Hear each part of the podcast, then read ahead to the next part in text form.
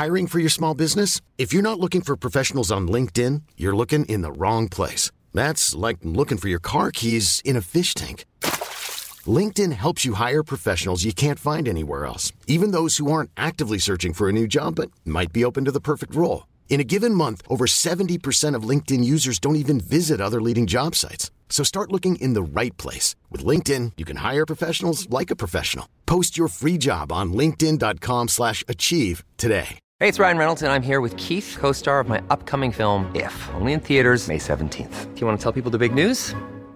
All right, I'll do. it. Sign up now and you'll get unlimited for $15 a month and six months of Paramount Plus Essential Plan on us. Mintmobile.com slash switch. Upfront payment of $45 equivalent to $15 per month. Unlimited over 40 gigabytes per month. Face lower speeds. Videos at 480p. Active Mint customers by 531.24 get six months of Paramount Plus Essential Plan. Auto renews after six months. Offer ends May 31st, 2024. Separate Paramount Plus registration required. Terms and conditions apply if rated PG. Quality sleep is essential. That's why the Sleep Number Smart Bed is designed for your ever evolving sleep needs. Need a bed that's firmer or softer on either side? Helps you sleep at a comfortable temperature? Sleep Number Smart Beds let you individualize your comfort so you sleep better together. JD Power ranks Sleep Number number 1 in customer satisfaction with mattresses purchased in-store. And now, save 50% on the Sleep Number limited edition Smart Bed for a limited time. For JD Power 2023 award information, visit jdpower.com/awards. Only at a Sleep Number store or sleepnumber.com. Vi är denna vecka sponsrade av Indie Beauty. Och Sofie, det här tycker jag är extra fint och extra roligt. Ja men Indie Beauty är ju ett skönhetsvarumärke som jag tror att väldigt många känner till, men det jag älskar mest det är att Indie Beauty liksom vill vara mer än bara produkter, vilket de ju också är. Exakt. Indie Beauty står ju för Independent Beauty, skönhet på dina villkor och för din egen skull. Och Indie Beauty tror ju stenhårt på ett alternativt skönhetsideal fritt från måsten, skam och känslor av otillräcklighet. Där är jag helt med Indie Beauty. Jag med. Det är så jag vill att skönhet ska vara. Ja men verkligen. Och vet du vad som är nytt för i år Sofie? Berätta. Från och med i år så skänker Indie Beauty 1% av sin försäljning till Suicide Zero, Tjejzonen och Djurens Rätt. Så när man handlar produkter från Indie Beauty så kan man liksom känna att man också ger tillbaka till samhället. Ja, kraften i tillsammans. Ska jag säga en sak nu då, mm. som jag, det, men det är detta jag är extra glad över. Nu har Indie Beauty tagit fram en keps och den tycker jag ändå så, på sommaren, skydda sig från solen. Jättebra, jag älskar kepsen. Men det bästa, de bidrar till Suicide Zeros viktiga arbete för att minska antalet självmord och självmordsförsök. Så, för varje såld keps så går hela vinsten, 100 kronor, direkt till Suicide Zero. Då kan man liksom göra nytta både för samhället och sin hud på en och samma gång. Ja, och kepsen kostar 169 men alltså hela vinsten går då som sagt till Suicide Zero. Mm. Så om man vill göra skillnad när man är där ute i solen, nu när den börjar titta fram, då ska man välja den här kepsen. Den säljs exklusivt på indiebeauty.se och på Apotea. Tillsammans kan vi skapa en ljusare framtid. Vi ses med kepsarna på! Tack Indie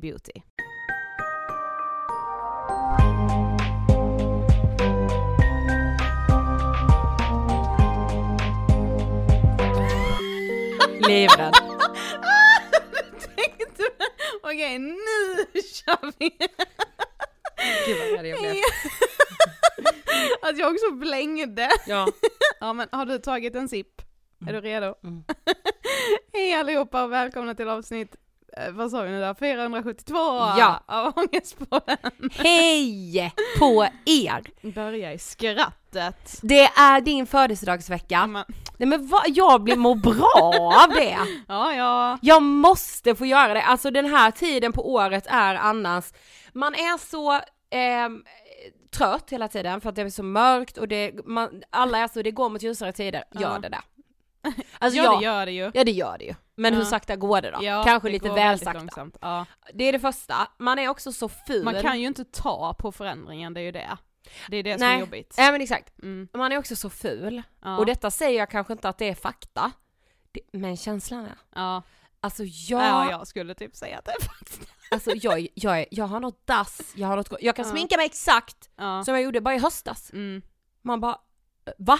Men Alltså jag är ser ut som sju svåra år. Man har ju också den här, alltså stubinen, alltså vissa människor har ju kort stubin liksom överlag, men det Ja, känns som att den här inte. tiden har liksom all, ingen har liksom kunnat fylla på sin stubin, så nu Ja. är den så kort. Ja. Alltså det jag var, det här måste jag säga i podden vid tillfälle, det var typ så förra veckan någon gång. Så hade jag tagit med mig träningskläder till jobbet och tänkte gå till gymmet efter jobbet liksom. Ja. Men så upptäckte jag för eh, någon månad sedan att jag, eh, alltså mitt eh, hänglås är borta. Ja, nej men och det var vi ju på jakt efter, Ja. jag var ju till och med med dig på låsjakt. Ja, du sa ju hej då innan så du vet ju inte vad som ska hända nu. Men det som jag har gjort innan i alla fall är att när jag typ har tränat på helgerna så har jag alltså då varenda gång jag ska dra till gymmet gått till mitt förråd Alltså i, i Ah. min lägenhet, tagit hänglåset som hänger Oj. där, åkt och tränat, åkt tillbaka hem, gått, in, gått till förrådet, hängt tillbaka hänglåset. Då under typ vill två- man ändå träna, det är. Nej, snarare man är så jävla lat som inte går och orkar gå och köpa ett nytt hänglås. Ja. Mm. Men så nu då så tänkte jag, ja men okej nu gör jag det för att eh, Ru- Rusta ska ju ändå ligga där mitt emot gymmet, visst är det så? Ja. Att det ligger ett Rusta där? Ja. Jo men det gör det ju. Nej, det gör det inte. Det är rivet, det huset. Aj, aj, aj. Ja, och då, alltså på tal om så kort stubin, alltså då, alltså hur arg blir man då när man känner Ja. så här, nu ska jag göra, nu ska jag ta tag i detta. Ja. Så ligger det inget fucking Rusta där. Förlåt jag älskar Rusta, Ja. så det är inget emot er men varför har ni rivit det som låg mitt emot gymmet så bra? ja, På och Hamngatan, snälla. Precis. Eh, och då får jag ju gå vidare då till Clas Olsson in i gallerian. Mm. Och så har jag liksom en bild av att, ja men Clas Olsson in i gallerian, det ligger ju precis i början. Nej. Nej. Nej, du ska in. Man ska in, äh, gå liksom in i halva gallerian, gå ner i källaren, svettas gör man ju då för att man är liksom så här, "Åh, jag pall, jag, det här hade inte jag räknat med bara. Nej. Och så går man där och är så sjukt irriterad. Ja. Eh, så jag, det blev att jag köpte ett lås på Clas Ohlson, men sen åkte jag hem. ja, alltså rätt, helt jag rätt. bara sket i det. Men ja, nej det är Clas Ohlson ligger en bit in, det vet eh, även jag, för jag skulle en gång reklamera en sån där eh, fläkt, alltså sån eh, luft, Luftkylare luftkylare. Mm. precis. Eh, och den hade jag ju då fått hem eh, och skulle reklamera för den var ju då sönder. Det beteendet jag då visar upp är också någonting i hästväg, i liksom dåligt bemötande. Ja. Jag, jag säger till, jag bara, ah, den, den här, först ringer jag och bara hej ni får hämta denna, de bara nej vi har ingen hemservice. nej, här, om du vill ha hemservice så får du ju handla på dyrare ja, liksom. det jag gör då är för att jag bara, okej alltså den här är ju tung den här jäveln jag ska släppa. Men Beställer hade en du taxi. släpat den hem? Ja. Ja. Jaha då! Ja. Beställer en taxi, gråter i taxin på väg in för att jag tycker allt är så jobbigt och Ja. jag mår så dåligt. Ja, jag är också, där, jag är också inne i en period då när jag har så fruktansvärt mycket ångest. Eh, in på Clas Ohlson, börjat skrika på de stackarna där, jag bara packa upp den jag ska ha, vi måste se att den funkar, för guds skull. Och han bara så, jo men den här ska ju funka. Ja men det skulle väl den andra också! Alltså du vet, ja. Han packar upp, ja den funkar, jag bara okej okej. Då Också ska så konstigt, för här hade du alltså kort stubin mitt i sommaren. Mitt i sommaren. Mitt i sommaren. Ehm, varmt var det med, rann svett om mig. Mm. Eh, och sen då in i taxi igen, gråter på vägen hem. Eh, ja. Buhu liksom. ja, bu fucking hu. Men du på tal om bu fucking hu, Ja. det är vi ju rätt dåliga på, vad är vi människor? Buhuet, ja. Ja, Mm. alltså så här. Vi, och det känns som att du och jag de senaste, alltså jag skulle säga senaste halvåret, Mm. så har vi fastnat så mycket i diskussioner om att så här, vad är det här, vad är det som håller på att hända i vårt samhälle? Mm. Vi har till och med skämtat med varandra och bara så haha, tänk att vi trodde så peak självutveckling hände 2016. Ja. Nu, Man trodde ju att peak, alltså Mia Törnblom var piken trodde man. ja men lite så. Ja. Alltså nu börjar peak, Ja. alltså peak svart eller vitt, peak, eh, jag vet inte, peak gråskala, det existerar inte. Nej. Alltså det finns inte. Peak, hitta sig själv, maximera sig själv, bästa versionen av sig själv, Mm. upphöjt till en miljon. Mm. Ja, alltså jag är ju, ska faktiskt ärligt säga att när jag såg att Bianca var på Bara Vara, Ja. den här kursgården, som har blivit granskad flera gånger, eh, har blivit kallad sekt bland annat. Mm. Jag vet inte hur det är där nu ska sägas, för jag har inte varit där. Men när jag såg att hon var där och tänkte, ska det nu även bli en våg, alltså kunde vi inte bara stanna vid kristallerna? Mm.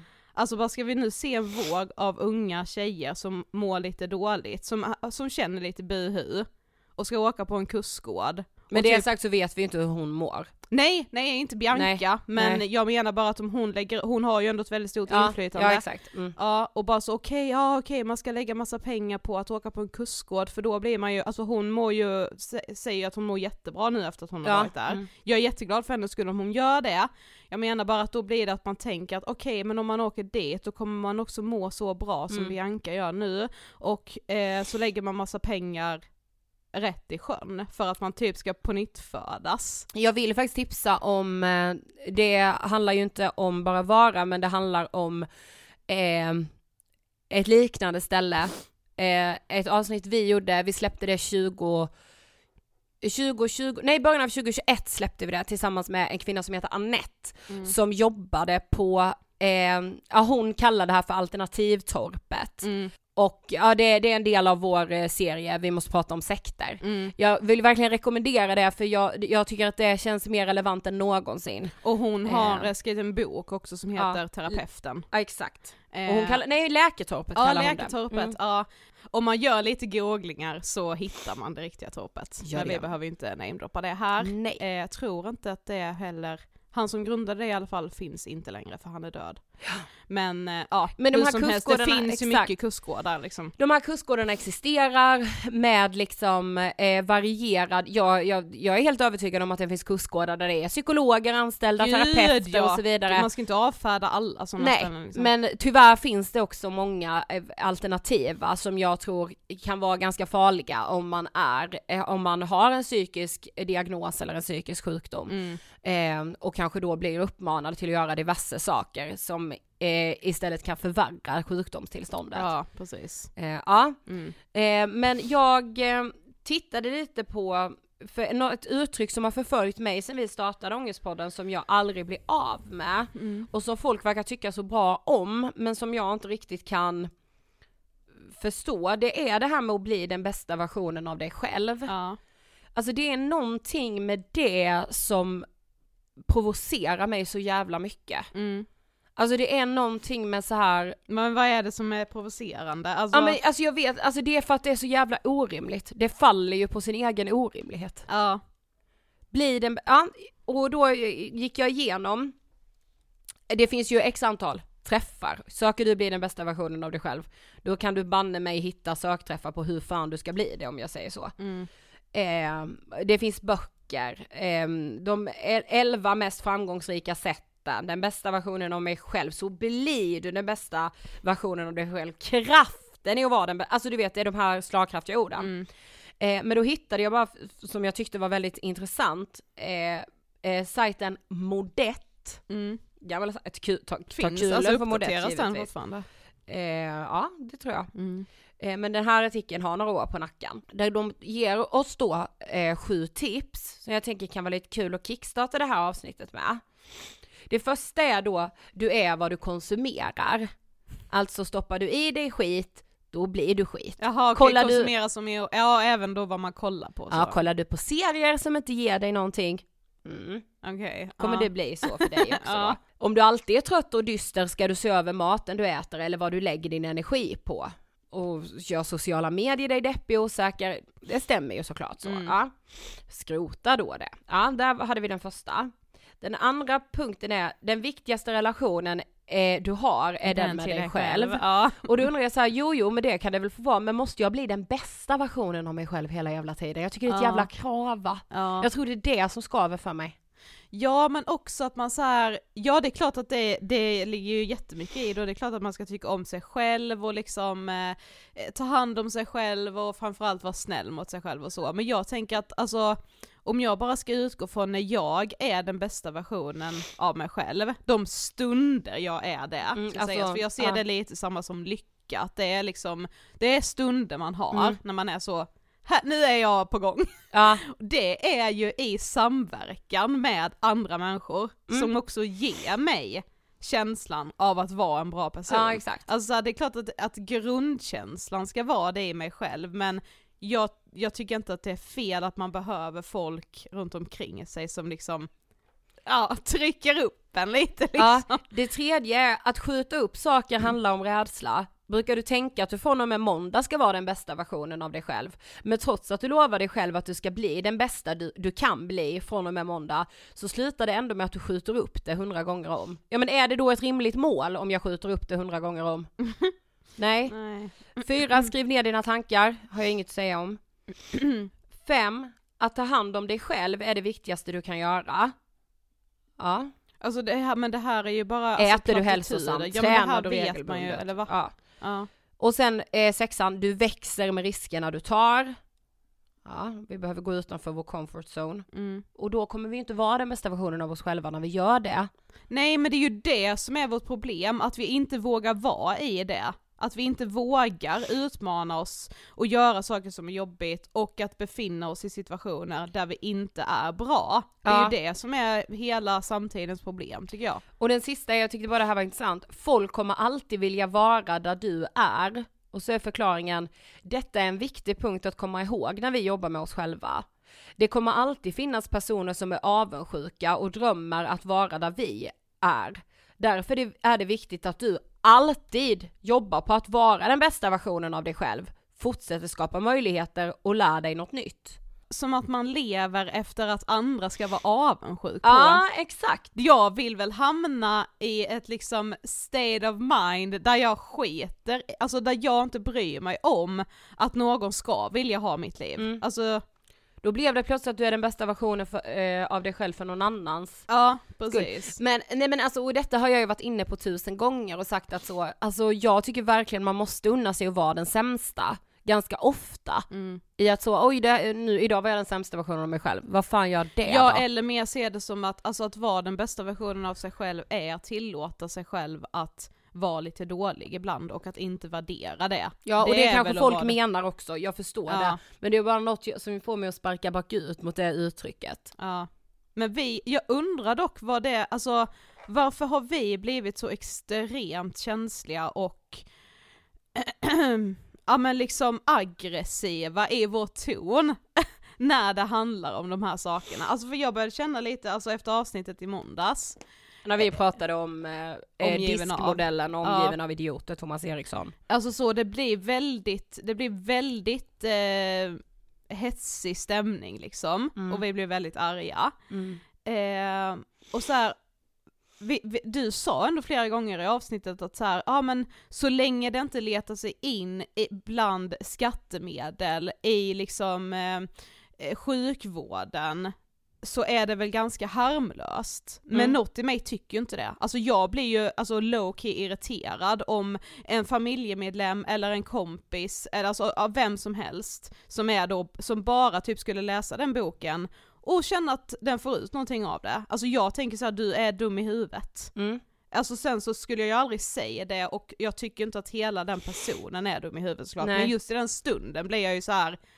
Alltså du vet jag kan inte ens prata om det. För Nej. att jag är såhär, ja okej okej okej, alltså Ja, jo, men- var, ja. var, vem är jag? Om någon upplever, det är väl exakt samma som med kristallerna, alltså om någon upplever sig bli hjälpt så är väl det skitbra. Mm. Om någon då, om, om, alltså det måste ju obviously vara ganska många som har läst Omgiven av idioter-boken, eller de andra Omgiven av-böckerna, och relaterat till någonting Mm. där i och, och fått med sig någonting. Mm. Och så länge det inte drabbar typ, alltså att man är läkare och läser den och det drabbar ens patienter Mm. eller psykolog och det, alltså så, gör det, varför, varför blir jag så upprörd av det? Men det är väl för att det ändå är, eh, på tal om gråskala, Mm. gråskala.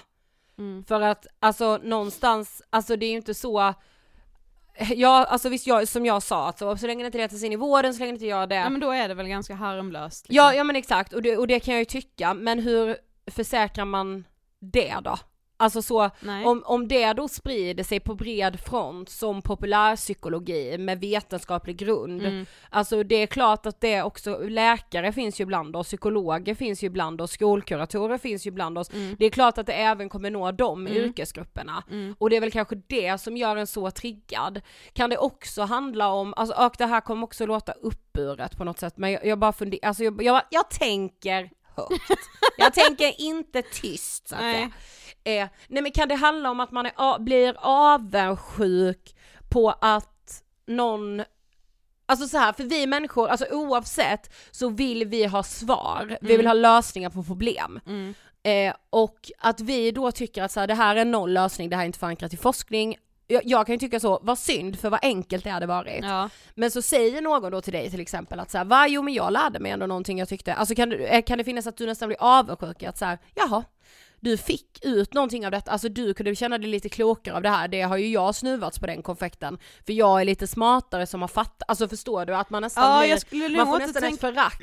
Alltså, Jag skulle nog inte tänka att, s- ah, okej att du är så dum så du fick ut någonting av det. Jag, men jag tror verkligen det ligger någonting i att jag faktiskt bli, kan bli avundsjuk när jag upplever att folk får med sig saker oavsett om det är vetenskap eller inte. Alltså jag tror att jag alltid kan känna lite avund och bli lite stressad av när folk, inte så, jag blir stressad av när folk i min omgivning mår bra, det blir jag ju jätteglad av, men Mm. jag kan bli lite så när, när de kanske upplever att så, åh, där var det någonting som knäppte till, nu fattar Mm. jag någonting med mig själv för att jag känner att jag verkligen inte förstår någonting. Mm. Alltså att jag fortfarande känner mig väldigt vilsen liksom. Men det är ju typ samma som när man har kompisar som får barn.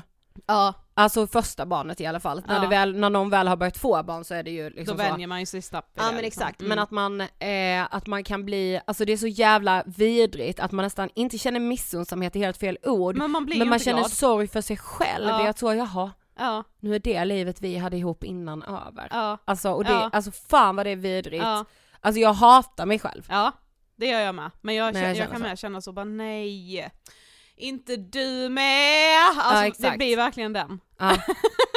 Ja, alltså, Ja, och jag, alltså jag hoppas verkligen folk kan relatera till det och att inte vi är helt jävla Ja, men jag vet och- i alla fall en som jag relaterar som jag har pratat med det här om. Så att, Ja, jo men och, så det måste ju kunna samexistera, det handlar ju inte om att jag inte blir glad för den personen, Nej. för det blir jag ju också på Ja, samma gång. precis. Men jag känner också en fan-känsla. Och det är typ nya känslor som kanske, som, som nog blir, ehm, de blir vanligare och vanligare tror jag kanske ju äldre man blir, för att man liksom gör val i livet nu som kommer, alltså det kommer komma liksom Tänk vår första gång när det ska liksom hända någonting i våra liv som går den andra emot. I, alltså inte för att man jobbar emot varandra, Nej. men så här: okej jag blir gravid, du är inte det, eller tvärtom. Det kommer ju bli, alltså inte, behöver inte bli ett skav, men Nej. det uppstår känslor som man i andra vänskapsrelationer har blivit van vid. Så Ja, det, det blir så ny- ovan ja. i vår relation, så hur ska du och jag hantera Ja, exakt. en situation spännande. när man är, inte oense liksom och inte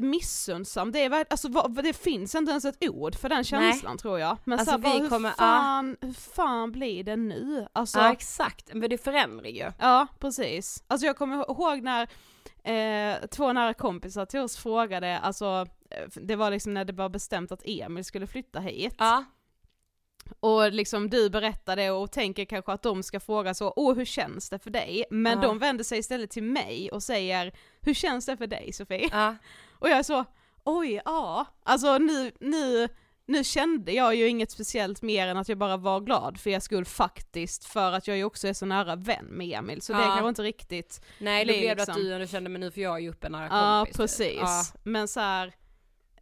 Det, det det hade varit en annan sak om du hade träffat en helt ny människa Ja, det är och sen klart. skulle ni flytta ihop. Ja. Och så blir man så, okej hur ska det här man är väl typ orolig för att dynamiken i ens relationer ska, Ska förändras. ändras. Eller så här, för det kommer de göra. ja precis. Och då är man rädd att eh, den förändringen, in, att vänskapen inte ska klara av den förändringen. Det är nog Precis. det man blir rädd för. Ja. Och då blir man så, nej nej nej nej nej nu är det någonting som förändras liksom. Ja hjälp liksom. Ja, och det ja. händer ju väldigt ofta nu ju äldre man blir att folk flyttar ihop, skaffar barn, kanske flyttar ifrån stan, precis. man liksom startar nya kapitel lite, det startas nya kapitel lite överallt och det är lite jobbigt. Det är lite läskigt ja. Ja, precis. Men jag tänkte ju då på, också på det här med Thomas Eriksson. Ja. Eh, och eh, alltså andra typer av, alltså nu, detta har vi har nämnts i liksom mediedebatter och vi har pratat om det och så här. Mm. Just att så, eh, eftersom vi inte har så starka religiösa ledare idag så blir det andra som blir våra gudar. Mm. Alltså, och inte minst då självhjälpsgurus, eh, alltså det, det facket av eh, ledare Mm. blir ju liksom några att se upp till. Mm. Eh, och då läste jag en jätteintressant artikel om, eh, jag läste den på Vox, jag läser allt där, fan vad de gör mycket bra publikationer. Hur som haver, om just alltså, eh, alltså fan, fanbase som, som koncept och hur det liksom har letat sig in i politiken, hur liksom communities av fans bildar liksom olika narrativ av, ja men så här är det, det här är vår verklighet, nu tror vi på det här. Alltså det är ju verkligen reli- religionsliknande. Eh, och då tyckte jag det var så oerhört intressant. Eh, för det finns eh, någonting som kallas då eh, standom, alltså fandom men då standom. Okej, ja. Och det kommer från, eh, ironiskt då så kommer det från Eminems låt Stan från eh, 2000 som handlar om en stalker. Mhm. Eh, eller ja, alltså den låten handlar om ett, ett fan som stalkar. Mm. Eh, och att liksom, eh, det här fanets obsession går liksom alldeles för långt. Så, och det har man då börjat kalla olika fangrupper, att de är standom. För Okej. att eh, de är så De tar det lite för långt. Ja men de är så besatta av liksom, inte bara personen i fråga, om vi tar då till exempel Taylor Swift, utan så allt runt omkring. Att så, vi bygger vår verklighet, vi bygger vår sanning i det här communityt Ja. som vi lever efter. Mm. Eh, och, det- och det kan liksom handla om nästan vad som helst. Mm. Eh, men då skriver man, de i alla fall i den här artikeln om Trump. Ja. ja, jag tänkte verkligen på typ som när de liksom stormade. Ja, Kapitolium, Ja. exakt. Alltså det lärde ju oss verkligen någonting Ja. i att så här, eh, många, eh, många forskare har sagt att alltså de här enskilda individerna skulle aldrig göra en sån här sak. Nej, men Men när deras ledare i Mm. form av då Trump Mm. uppmanar till det, då, är, alltså, då är det så mycket deras sanning så att de gör vad som helst. Mm. Ja men och sen tror jag också det är eh, grupptillhörigheten, alltså att väldigt många idag känner sig väldigt ensamma. Eh, och att det blir liksom också, det blir ju det här fysiska sammanhanget som jag tror väldigt många saknar idag. exakt. alltså man kan ha en tillhörighet på internet, du kan ha en tillhörighet kanske på jobbet även, Mm. men jag tror att man, man, alltså som människa har man nog någon, ett inre behov av att även vara en del av ett annat sammanhang där du inte är din arbetsroll och Ja, det exakt. inte är på jobbet liksom. Eh, och då blir ju de här grupperna perfekta. Ja men för man såg ju liksom de, stor, de största stora liksom så communitiesen med eh, fans, alltså började ju växa fram liksom när internet blev stort. Och det handlade ofta om Harry Potter, Sagan om ringen, alltså där blev det jätte, jättestarka communities och senare då artister. Taylor Swift är väl ett jättebra exempel idag, Beyoncé, alltså ja. Men Eh, då finns det en bok som heter Dream or eh, Nightmare eh, som då handlar om liksom Trumps fans egentligen, för man kan egentligen inte kalla det anhängare för att det är liksom mer än så. Och det var så, så, så, Fanatiker. ja men det var Ja. så intressant, för det den här författaren då observerade när Trump vann valet 2016, så säger han att alltså Trump vann inte valet baserat på fakta, Nej. för han ljög jätteofta och det gör han liksom. Men han vann för att han har möjligheten, eller han har liksom kapaciteten att skapa, eller att, alltså han har kapaciteten att prata om fantasier men de är maskerade som sanningar. Ja. Och det är liksom, alltså det är som att han själv har förstått att han gör det. Mm. Eh, så senare nu när man då, när olika liksom personer studerar honom, så, så är det, det var en som, som sa det att så här, ja men eh, eh, han känner till sin egen internetpersona. Ja, och det gud, han ja. gör, Hans Är att- är ju liksom... ja men exakt, och han är ganska så, alltså han låter sitt eget community skapa den här fantasibilden av honom. Ja. som, alltså det var så sjukt för det var en väljare nu då, för nu valdes han väl i Ohio eller vad det var, Mm. i någon delstat där han förlorade senast men eh, vann nu. Mm. Eh, och då var det en, en väljare som blev intervjuad efteråt som var då Trump-supporter och hon sa det bara, men, men Trump är både David och Goliat. Ja.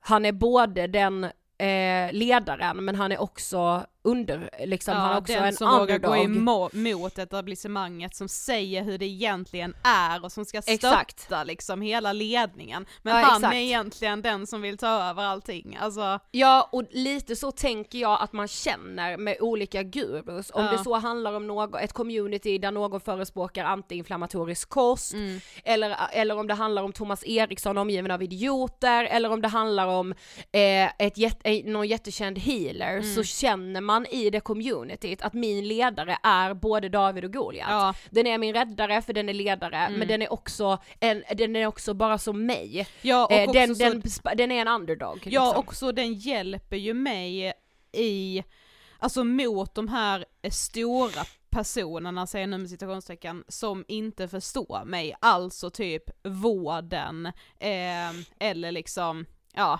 eh, chefen, alltså det är liksom, ja men de hjälper en på den vägen när man tycker att man har blivit missförstådd Exakt. eller inte hörd liksom. Och Trump säger ju själv att så här, ehm, ja men att han, alltså han, han, han säger själv att så här, nej men jag, när jag vaknar på morgonen så vaknar jag för att vara er röst och jag eh, går upp varje dag för att jag ska göra det här för er. Mm. Eh, alltså, både David och Goliat. Ja precis. Eh, och så var det en som sa att så här, alltså han är en entertainer Mm. och ehm, Det får man ändå eh, han har egentligen bara använt politiken för, som en ny scen för att vara den här entertainern. Mm. Och han ska själv då ha sagt att eh, jag behöver inte politiken men politiken behöver mig. Ja, men det är ju Eh. lite samma som liksom eh, Alltså Sverigedemokraternas tillväxt i Sverige, alltså det Eller var ju hur? så det var med Jimmy Åkesson också, att Ja. han var extremt skicklig retoriker för att han pratade precis som folket. Mm. Eh, eller pratar egentligen, han har väl inte ändrat sin retorik speciellt mycket men den Nej. har ju kanske ändå li- blivit lite mer Det är, anpassad jag efter tänker att det är samma politik. mekanism ja. Ja precis. Och så skriver de, det här tyckte jag var jävligt intressant och det här handlar då alltså, för de, de jämför till exempel Beyoncé och Trumps anhängare, att så här, Beyoncé skulle nog ändå inte få sina fans att storma Kapitolium, Nej. men det säger ändå någonting då om den makten eh, han har, just för att det också då handlar om politik. Mm. Men, men så säger de då om, om alltså fanbase generellt, eh, the public figures persona is a collectively created construct. It's built by the celebrity and what they present to the media and the public, and then built by the media and the public and how they interpret and interact with a famous person. Ja. Så att alltså all, det är ju en konst, man, vi bygger ju de här, Mm. alltså vi, och, och om, skulle Taylor Swift göra ett snedsteg, alltså hennes stora, stora, stora fanbase som har det, som har henne gemensamt och som bygger liksom hela sitt narrativ på det, Mm. de skulle aldrig, alltså det skulle avfärdas så lätt. Ja, Ja ja, gud ja. Det är klart de skulle förlåta det liksom. men exakt, man skulle Mm. inte ens lägga någon vikt vid det. Nej. Eh, och detsamma gäller ju då, eh, som är oerhört mycket farligare, Trump-supportrar. Mm. I att säga, ja, ja, ja, ja, men, men titta på honom, han gör ju allt det här för Mm. oss. Mm. Eh, och de här communitiesen skapas ju genom sociala medier. Mm. Jag måste bara rätta mig själv, det är inte Ohio, det var Iowa. Ja. Hi, this is Craig Robinson from Ways to Win, and support for this podcast comes from Invesco QQQ. The future isn't scary, not realizing its potential, however, could be. Just like on the recruiting trail, I've seen potential come in many forms as a coach. Learn more at Invesco.com slash QQQ. Let's rethink possibility. Invesco Distributors, Inc. A lot can happen in three years, like a chatbot may be your new best friend. But what won't change? Needing health insurance. United Healthcare Tri Term Medical Plans, underwritten by Golden Rule Insurance Company, offer flexible, budget friendly coverage that lasts nearly three years in some states. Learn more at uh1.com. Quality sleep is essential. That's why the Sleep Number Smart Bed is designed for your ever evolving sleep needs. Need a bed that's firmer or softer on either side? Helps you sleep at a comfortable temperature? Sleep Number Smart Beds let you individualize your comfort so you sleep better together. JD Power ranks Sleep Number number 1 in customer satisfaction with mattresses purchased in-store. And now, save 50% on the Sleep Number limited edition Smart Bed for a limited time. For JD Power 2023 award information, visit jdpower.com/awards. Only at a Sleep Number store or sleepnumber.com. Men jag, för jag funderade lite på, eh, alltså det här också med att saker ofta förkläs som eh, vetenskap. Eh, eller liksom så, ja men när Trump säger någonting så vet han hur han ska lägga fram det för att det ska låta som att jag har forskning i ryggen på det här, det här Mm. är vetenskapligt bevisat, eller liksom bara så här, det här ser vi ju, vi ser ju att det är så här. Mm. Och då, då blev jag så bara, men hur, alltså hur går det här till? Alltså vad är det som gör att, alltså jag menar där gör ju jag mig själv skyldig också, tro Mm. inte att jag har mitt kri, mina kritiska glasögon på mig när jag Nej. hänger på sociala medier. Nej, det Absolut har jag oftast inte inte. jag heller.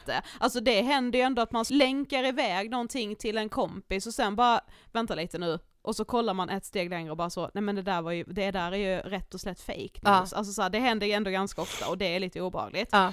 Men så läste jag på någon så medarbetarportal på Göteborgs universitet, Aha. så det här är något gammalt nummer från så 2007. Ja. Eh, men då stod det bara i ingressen så här, och detta chockade mig lite. Var fjärde svensk tror att astrologi är en vetenskap. Va? Ja, var fjärde svensk. Och, och när jag tänkte efter då bara så här, ja alltså skulle jag få frågan väldigt snabbt så skulle jag med kunna säga ja på den frågan. Är, astro är astrologi en vetenskap, ja eller nej? Men alltså vadå, du menar alltså stjärntecken och... Ja, alltså precis. Att man bara, att man, att man tänker att så, här, jo men stjärntecken är ju ändå, att det ska ändå finnas någon slags fakta, alltså vi vet liksom inte riktigt vad, vad innebär vetenskap och vad är pseudovetenskap? Ja, alltså det är mm. lätt för mig nu att säga att omgiven av idioter är pseudovetenskap, Mm. för nu är jag påläst i den Mm, frågan. Men om man bara skulle få frågan väldigt snabbt, skulle du gå ut här på gatan, på Nybogatan Mm. där vi sitter, eh, och eh, säga hej, eh, diskmodellen, är det vetenskapligt, har den vetenskapligt belägg? Då Mm. skulle väldigt många säga ja. Ja, För att det är det man har lärt sig ja på något exakt. sätt. Mm. Eh, för då, det, den här eh, texten var skriven då som så här, eh, ska det här ses som en utmaning för forskarna? För man hade då sett på Göteborgs universitet att studenterna själva hade väldigt svårt för att redogöra för vad vetenskap är. Mm, mm. Eh, och då tog man verkligen astrologi som ett, både astrologi och astronomi som exempel. Mm. Eh, Och bara så borde det här bekymra forskarsamhället liksom att det är så många idag som inte förstår vad vetenskap faktiskt är. Mm. Eh, och sen läste jag också på Linköpings universitet, och jag tyckte, alltså det här var så jävla intressant, och det är ju så här typ en sån som Trump fungerar, men det är även Thomas Eriksson. Eh, pseudovetenskap stärks av tendensen att minnas speciella händelser. nu Mhm, måste jag läsa mm, innantill här då.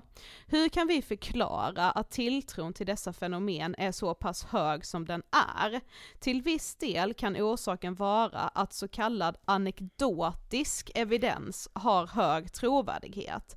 De flesta har varit med om att vi tänker på en person och att, det i sam- och, att det i samma stund ringer i telefonen och det är just den personen vi tänker på som ringer. Detta blir något vi lägger på minnet eftersom händelsen är speciell. Det kan tolkas som att tankeöverföring har skett. Vad fan vad sjukt, precis när jag tänkte på dig så ringde du. Ja. Till skillnad från en sån speciell händelse noterar vi sällan alla de gånger när vi har tänkt på samma person och denna inte har ringt. exakt. Vi tenderar istället att glömma bort dessa händelser. Anekdotisk evidens står alltså för att vi använder oss av enstaka händelser för att bekräfta en hypotes. Detta, detta strider mot det vetenskapliga kriteriet att en undersökning ska kunna upprepas flera gånger och då leda fram till samma resultat. Och det är ju egentligen det som hela omgiven av-boken, den, är- den handlar ju bara om personliga anekdoter. Alltså att man drar, man, man tar upp ett exempel på en typisk person som man har på sitt jobb. Ja.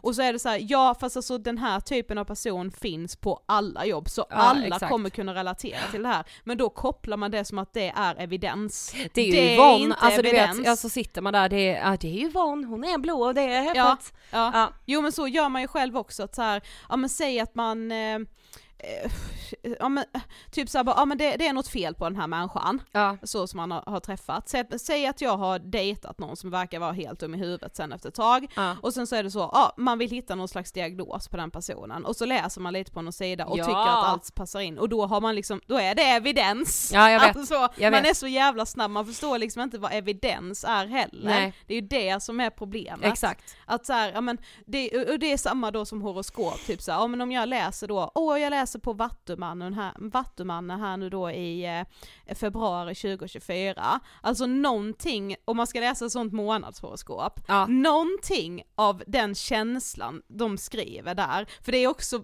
ofta väldigt svävande skrivet, att typ så här, du kan känna dig lite trött men samtidigt lite pigg och man är så, "Åh, ja jag har ju känt mig trött. Det finns ju alltid Jag ska någonting läsa ditt att relatera horoskop till. nu. Ja, det finns ju alltid någonting att relatera till och då tror man att det är sant. Jag vet. Alltså, men, Februari men det är så 2024, otroligt svävande skrivet. Typ såhär, Eh. du kommer vara frisk men också lite sjuk. Nu är jag då på, oj, här vi- Sky horoskop. Ja. Fe- februari blir en månad av kärlek för akvarier. Dina känslor... ja men akvarier, är- alltså vi är ju Aquarius. Ja just det. Ja. Dina känslor kommer att bli starkare, så du kommer att uppleva varje ögonblick i ditt liv mycket mer intensivt.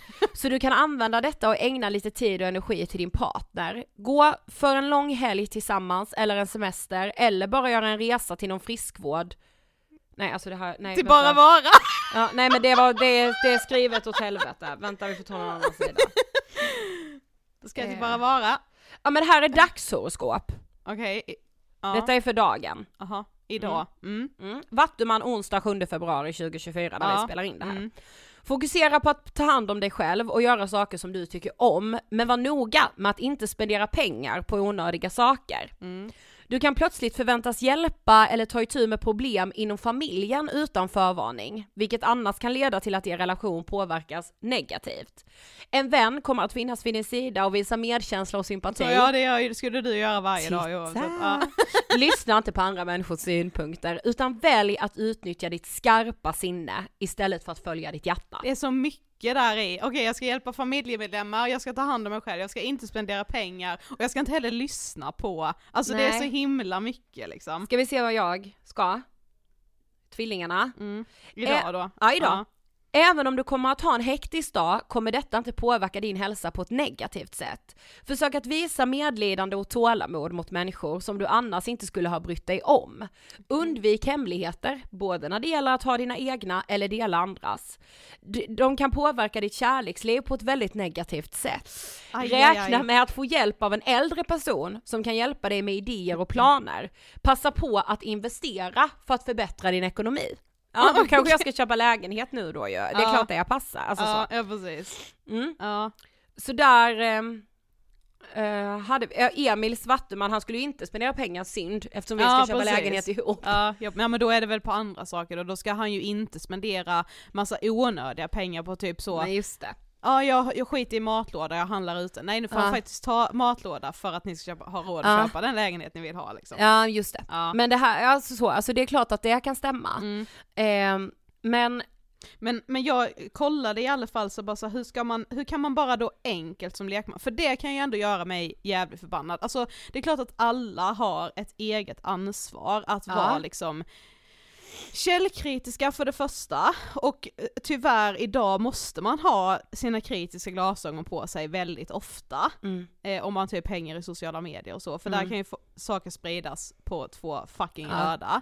Ehm, men att, Och där är jag, det ska jag verkligen säga, alltså konspirationsteori om kändisar och sånt, tokig. ja, Då kan jag vara så, nu har Taylor Swift gjort detta och det är för att, Ja. eftersom jag har blivit en Swiftie. ja, Ja, okej. fanbase. Ja, eh, men att det som kan göra mig ändå alltså upprörd och jävligt irriterad det är ju att liksom Någonstans kan jag ju ändå tycka att när det sitter en stämpel på en bok, alltså typ Ah. att den ska vara faktabaserad. Du, detta. Det, alltså någon jävla gång måste väl jag som lekman kunna fucking slappna av och inte behöva vara kritisk hela tiden. Om det står Bonnier fakta på ett bokomslag, då ska jag vara helt säker på att det jag läser här, det är faktabaserat och det är evidensbaserat och det är inget jävla humbug. Men det har ju visat sig att inte ens det kan man lita på. Nej! Och det gör mig skitirriterad. Ja jag vet, för där är jag så, men hur ska vi då kunna navigera? Ja, hur ska man kunna skydda sig? Alltså, då fattar jag om man som beställare på en kommun som ska boka Ja. en föreläsare inte har problem med att boka någon som håller på med humbug. Nej men verkligen. det, det är så, men det står ju Bonnier Fakta på den här boken, Ja. eller det är ju liksom det här eh, jätte liksom eh, eh, anrika bokförlaget som har släppt den här boken, det måste väl stämma? Exakt, för att så här, ja exakt, vem bär ansvaret? Stora instanser måste ju bära ett ansvar. Ja, jag tycker ändå det någonstans. Jag läste även, det här tyckte jag var jätteintressant Sofie, jag Ja. började läsa igår eh, en, ehm, jag tror det är en C-uppsats från Mm. Jönköpings universitet från två tjejer som heter eh, Linnea Sandberg och Johanna Alm. Mhm. Jag har inte läst hela, ska sägas, men det, det är liksom en sak specifikt som jag vill ta upp. Deras avhandling heter Vem bär ansvaret? Självhjälpsböcker och hyperindividualism. Ja, mm. Ja, Mm. hyperindividualism, ja fy fan, ja. Det gör mig livrädd. Då var det specifikt en del som heter kritik mot den biomedicinska modellen. Och då kan man undra, vad är den biomedicinska modellen? Det hade jag nämligen ingen aning om. Nej. Eh, men eh, vid en snabb googling från Läkartidningen så hittade jag att den, i den biomedicinska modellen tenderar man att se sjukdomarna som naturligt klassificerade, ungefär som grundämnena i det periodiska systemet. De finns där från början och den medicinska forskningens uppgift är att upptäcka, beskriva och förstå dem. Och patienterna ses som objekt som drabbas av en sjukdom. Alltså en biomedicinsk modell är ganska svår att applicera på psykiska sjukdomar för vi ser inte Eh, vi, Mm. de vi ju ser inte en ta på, depression liksom. på ett blodprov eller vi Nej. ser, vi kan inte operera en Mm. depression, alltså så. Nej. Ja. Det de beskriver är då att i liksom självhjälpsvärlden så finns det eh, alltså ett, vad ska man säga, ett, ett liksom eh, att man är liksom kritisk mot vår nuvarande vård Mm. omsorg Mm. liksom. Det, Mm. det Den lagret finns, ju ofta där. Ja, Precis. Många gånger outtalad men när- man läser mellan raderna så är ju det ändå känslan. Det är ju samma som med typ kristallerna och så som jag varit inne på också. Ja, och då skriver de så här, att studera diskursen kring psykisk hälsa och ohälsa i dagens samhälle och vilka vägar som människor tar för att må bättre leder oss in på den biomedicinska modellen. Eh, och som då har dominerat i västvärlden i omkring 200 år. Mm. Denna modell har sedan 1970-talet blivit ett föremål för växande kritik. Läkarvetenskapens verkan är något utav det många aspekter som blivit ifrågasatt av samhället.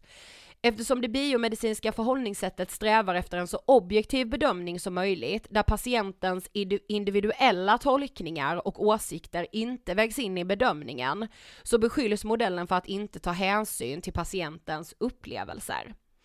Eh, och att då, att det finns då en konflikt mellan läkare och patient många gånger. Exempelvis när en patient upplever själv att så här, men jag har kunskap om det här, du förstår inte, där har jag själv varit många gånger. Ja. Eh, och, men då, och att det då liksom kan leda till att så här, man kanske inte vill ta sin medicin för antingen vill man bara inte det eller så har man läst någonstans att nej nej nej nej, nej varför skulle du veta mer än, mer än mig om Ja det och här? alltså det blir ju en tillitsbrist eh, Ja. som uppstår ännu mer när man då samtidigt kan höra från någon guru någonstans som verkar förstå allting man har upplevt. Det är klart man hellre lyssnar på den personen. Ja exakt, och att man också då har sett att alternativmedicin är någonting som har ökat oerhört mycket i popularitet som en motreaktion mot egentligen läkarvetenskapen. Ja. Eh, och eh, det förekommer istället ett ökat tryck i samhället på livsstilsval för att förebygga sjukdomar. Och att man liksom, att många människor då vänder sig till alternativmedicinen beror på att en del anser att läkarvården är bristfällig eller oförmögen att kunna lindra tillstånd som stress och oro. Och jag förstår det, alltså vi har ju så många som hör av sig till oss, vi har ju bara sett hur svårt det har varit för dig och hur fel det blev första gången du skulle trappa ut dina antidepp. Precis. Alltså jag fattar berättar att man känner sig Ja, sviken och, att man, och de då hänvisar till en bok som är skriven av en som heter Giddens från 2013, där han också menar då att så här, där han, eller hon, jag vet inte, eh, att, så, att just det här långa köer till vården, alltså det gör också att folk blir missnöjda med, med vården. Och alternativmedicinens förstärkta plats i samhället påvisar några av de sociala förändringar som sker i vårt moderna samhälle. Detta handlar om att vi lever i en tid då information är mer lättillgänglig, vilket gett upphov till individens förmåga att ta en mer aktiv roll gällande sin egen hälsa, istället för den passiva rollen som den konventionella medicinen förväntar sig. Mm. Självhjälpsgrupper har i stort ökat och människor har i allt större utsträckning blivit motiverade att ta kontroll över sina liv och aktivt försöka förändra dem. Detta sker parallellt med minskad tillit till experters instruktioner och åsikter. Och det är uppenbart att vi lever i en ny tid med snabba förändringar vad det gäller den moderna medicinen och människors ökade vilja att vara delaktig i sin egen hälsa.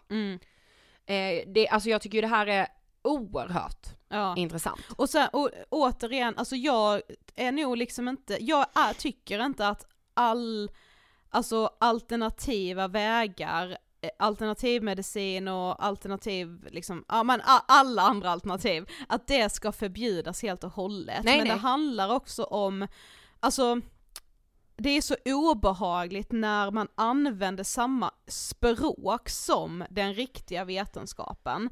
Och att så här, för det läste jag också någon text, något eh, gammalt blogginlägg som någon hade skrivit om att så här, men vad då? det finns ju forskning på detta. Alltså för att, ja men säg då typ diskmodellen, de får det att låta som att det visst det finns, alltså det finns typ forskning på allt, det är också det Exakt. som är problematiskt, men bara för att det finns forskning på någonting så är det inte vetenskap, för det måste liksom ha testats ett eh, x antal gånger. Jag, jag, jag sökte på så här, vad är vetenskap? Ja. Och då var liksom, eh, det största är ju typ att så här att, alltså om du har en hypotes och tycker att du har bevisat den, för att det ska vara vetenskapligt så måste vem som helst kunna göra samma test och få samma resultat Mm, som mm. dig. Då kan man liksom börja titta på, okej det här skulle kunna, det står så här, vetenskap är en metod för att undersöka och förstå världen omkring oss. Det är en systematisk och objektiv approach för att generera kunskap genom observationer, experiment och analys. Vetenskapen strävar efter att besvara frågor, testa hypoteser och förklara fenomen genom att använda logik, empiriska bevis och rigorösa metoder. Mm, mm, mm. Eh, För en sista eh, sak som jag läste, som jag också tycker är, vi har varit inne på det här men vi har inte kunnat formulera oss så här. Det är just paradoxen med självhjälpsböcker. Att, alltså paradoxen handlar då egentligen om att läsaren eh, inbjuds att tro att så här, bara du köper den här bok- boken, du behöver ingenting annat än den här boken. För då kommer ditt liv eh, bli komplett, du kommer bli den där bästa versionen eller allt kommer lösa sig för dig. Du kommer få bättre självkänsla. Precis, men å andra sidan när du väl läser boken så kommer den åberopa att ja, så det är inte läsningen i sig som kommer rädda dig utan det är ju alla dina livsstilsförändringar Ja. som jag beskriver att du ska göra i den här, så det handlar inte bara om att läsa en bok. Och det kan man säga är självhjälpsbokens paradox. Ja, det läste jag också någon, eh, eh, kan jag tyvärr inte eh, referera för jag kommer inte, jag har klickat ner den länken men jag läste den för någon dag sedan, att eh, det är liksom typ som när man, ja men när man läser typ, tar jag Mia Törnblom som ett exempel, för hon var ju ändå lite förgrundsfigur i just så självkänsla och självförtroende. Att alltså när man läste hennes bok så blev du egentligen bara bekräftad på att du har dålig självkänsla. Alltså det var inte så mycket så här ska du göra för att få bra självkänsla, utan du blev mer bekräftad i det du redan känner. Men då tyckte du att det var en bra bok. Ja, alltså det är väl hela Ångestpoddens framgång också Ja. på något sätt, att man blir bekräftad i, man blir liksom validerad i att det är okej, jag Precis. har ångest, eh, jag är inte ensam i de här känslorna, jag sitter här och öppnar upp mig och förhoppningsvis känner en lyssnare igen sig och känner så, åh gud det är verkligen så här jag också känner. Och det, det kan väl också vara självhjälpande och bra. 100% ja. Så det blir, ja det blir ju vä- väldigt paradoxalt. Men det var någon som kommenterade på vår TikTok när vi la ut den här filmen när jag var lite syr då, i måndags. Eh, som bara skrev, jag, tyckte, jag bara tänkte, jag har inget mer att tillägga här men det är så här jag med känner att så här, min spontana tanke om varför det upplevs som lärorikt är att det nog är lättare att läsa något som redan bekräftar det de tror om andra som är olika dem själv. Mm, mm, mm. Alltså nu pratar vi om omgiven av eh, Ja, färgerna.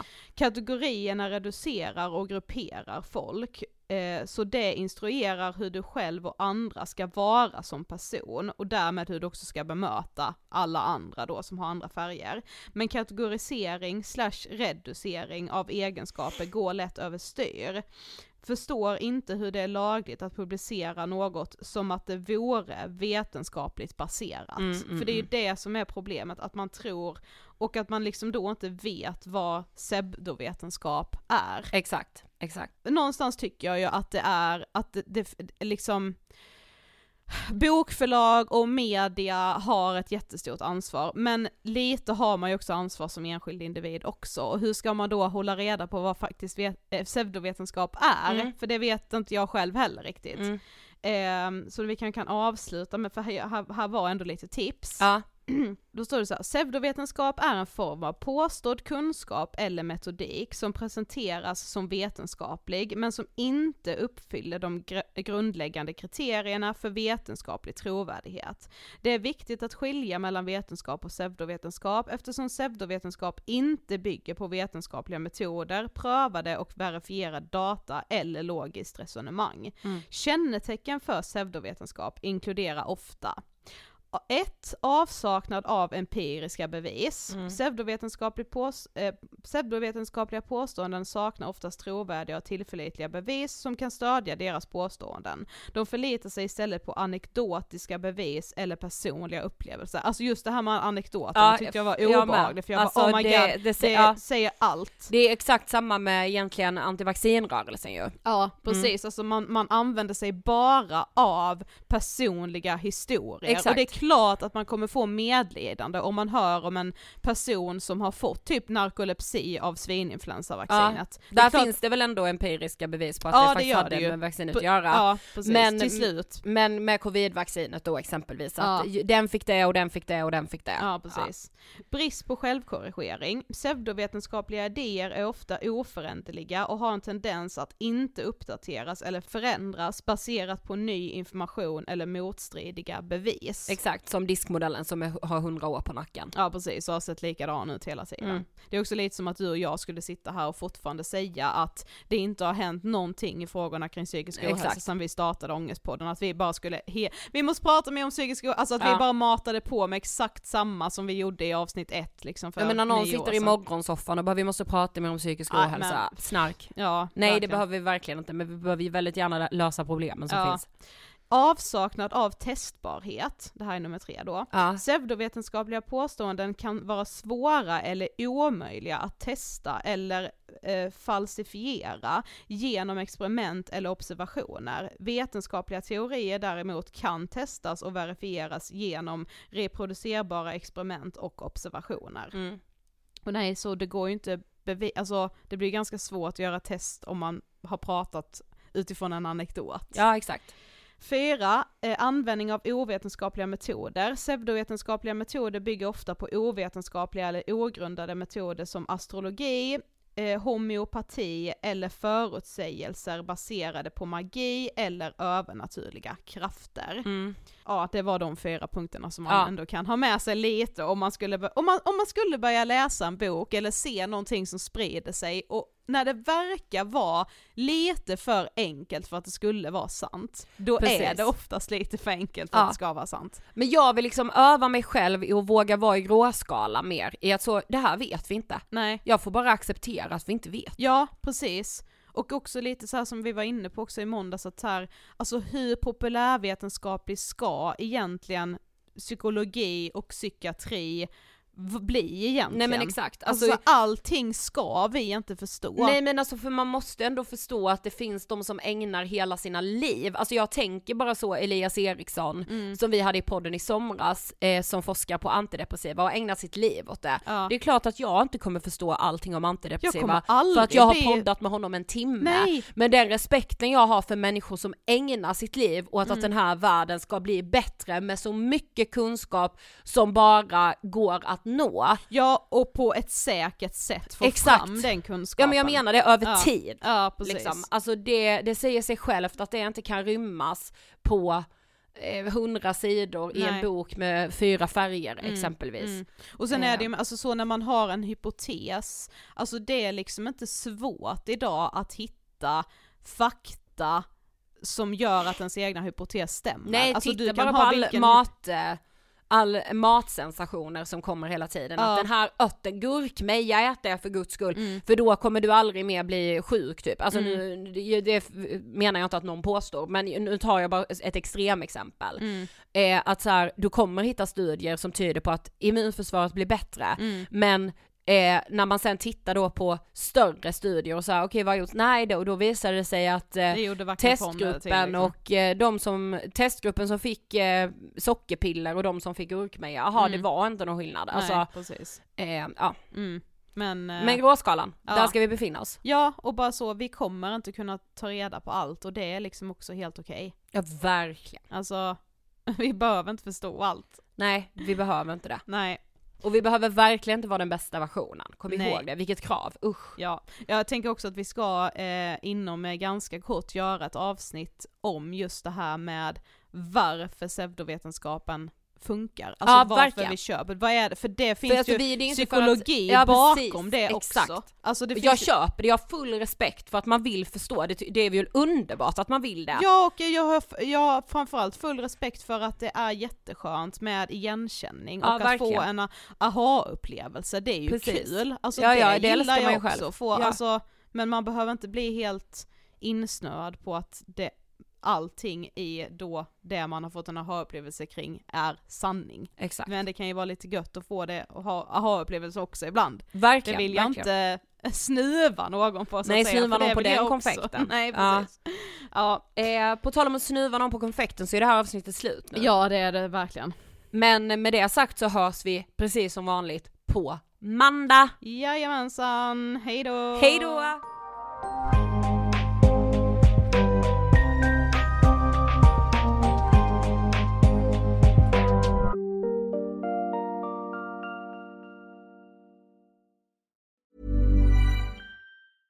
Hey, it's Paige DeSorbo from Giggly Squad. High quality fashion without the price tag. Say hello to Quince. I'm snagging high-end essentials like cozy cashmere sweaters, sleek leather jackets, fine jewelry, and so much more. With Quince being 50 to 80% less than similar brands. And they partner with factories that prioritize safe, ethical, and responsible manufacturing. I love that. Luxury quality within reach. Go to quince.com slash style to get free shipping and 365 day returns on your next order. Quince.com slash style.